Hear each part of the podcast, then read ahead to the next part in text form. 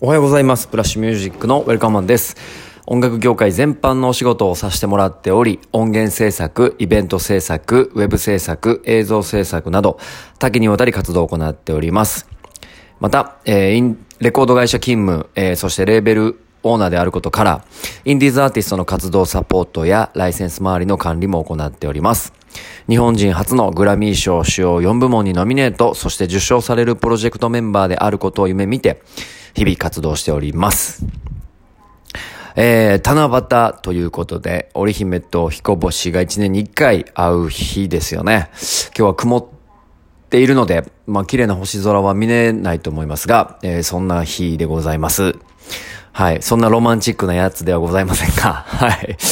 えっと、今日もまあ端的に気づきとか思ったことをですね、えー、日々の音声、えー、ログ、ボイスログということで、えー、綴ってみたいと思います。えー、っと、今日はですね、あの、いつもちょっと自己啓発ものが多かったというか、気づきものが多かったので、角度を変えてですね、えー、っと、音楽業界に関してのお話を少ししようと思っています。これはまあ未来予測にもなるので、まあ僕の大好きなジャンルではあるのでね、えー、皆さん、アーティストの方とか、まあプロダクション、レーベルの方とか、これから音楽業界で何か仕掛けたいと思っている方は、えー、スーパー参考になると思いますんで、えー、ぜひとも、あの、聞いていただければと思います。えー、冒頭でいつも説明しているレコード会社あと、あとはインディーズレーベル。で、これ違いがよくわからないっていう方が、まあ、もちろん多いと思いますので、改めて言っておくと、えー、レコード会社っていうのは、えー、まあ簡単に言うとですね、えー、アーティストとか、そのアーティスト周りのプロジェクトで作った楽曲をですね、CD にプレスしたりだとか、全国に発売したりだとか、全世界に配信したりだとか、あとはそれに伴った、えー、著作権の管理とか、えー、営業関係とか、まあ一括してね、とにかくアーティストたちが作った音楽を、まあ、世の中に広めようとか、えー、いわゆる管理をしよう、お金の管理をしようとか、まあ総合的にね、えー、サポートしていく会社になります。じゃあインディーズレーベルは何だっていうと、これはあの、ものづくりをする、チームのことを指してます。例えばアーティスト、と、えー、そこに関わっている、えー、例えば A&R と言われる、まあ、マネージャー的な存在の人と、あとは、えー、プロデューサーだったりとか、えー、まあ、いわゆるその、レーベ、えっ、ー、と、音楽を作るチーム全体を指してますね。だから、えっ、と、バンドであったりとか、そのチーム、チームスタッフとか全員をまとめて、まあ、楽曲を作る人たちが、インディーズ、あ、いわゆるレーベルと名乗って、レーベル名を名乗って、で、そのレーベル名から、レコード会社に音源を託し、音源を託されたレコード会社は世の中に広めていくと。まあそういった流れが基本的にベースになっています。で、レコード会社の世界的大きいユニバーサルミュージック、ワーナーミュージック、ソニーミュージック。これがまあ世界三大メジャーレーベルという、レコードと言われていて、えー、その中にレーベルがいっぱい存在すると。で、インディーズレーベルって言われるのは自主制作をしているレーベルになるので、レコード会社を経由はさせずに自分たちで作ったものを、まあ、いろんな、例えば流通、インディーズ向けの流通会社とか、あとはチューンコアのような、えー、音源の配信をね、代行してくれるようなところとかに頼んで、自分たちでやっちゃおうっていうのが、インディーズレーベルになります。で、この辺が複合して、レーベルだ、レコード会社だ、とかアーティスト名だって混乱するんですが、えー、っと、実際はアーティストありき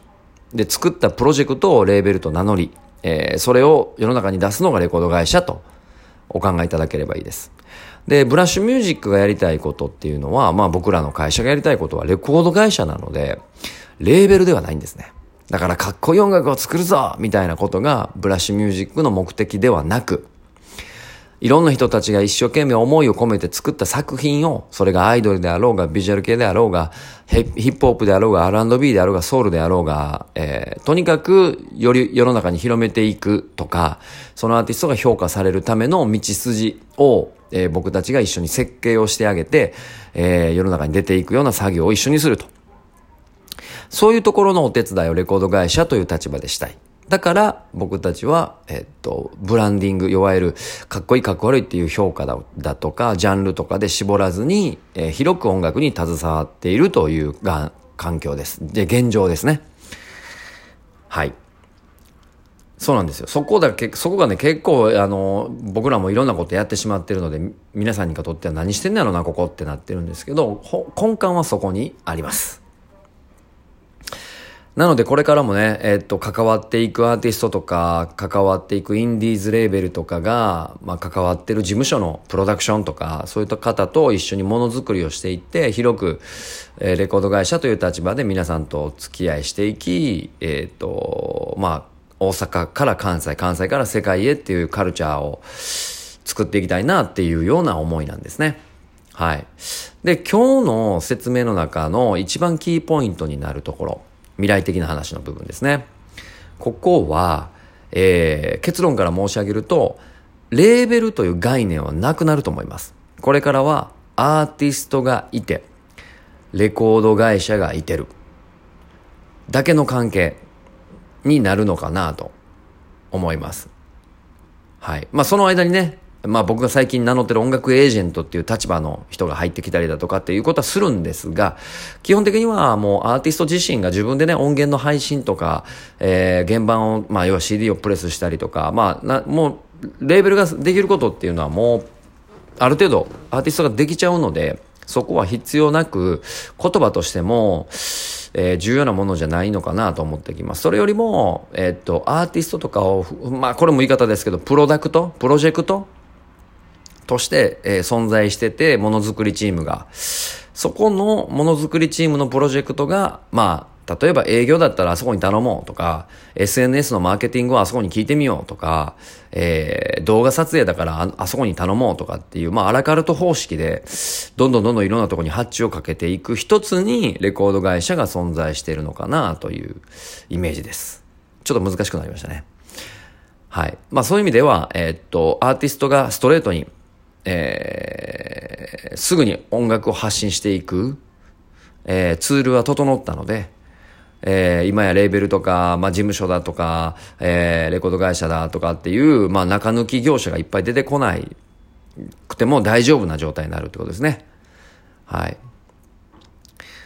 えー、ただ、あの、レコード会社、僕らはレコード会社として、まあ音楽エージェントと名乗ってますが、僕らは、えー、正直アーティストができないことはたくさんできると自負してるし、長い経験もあるし、えっ、ー、と、マーケットのこともよく理解しているので、えー、僕らは確実に作った、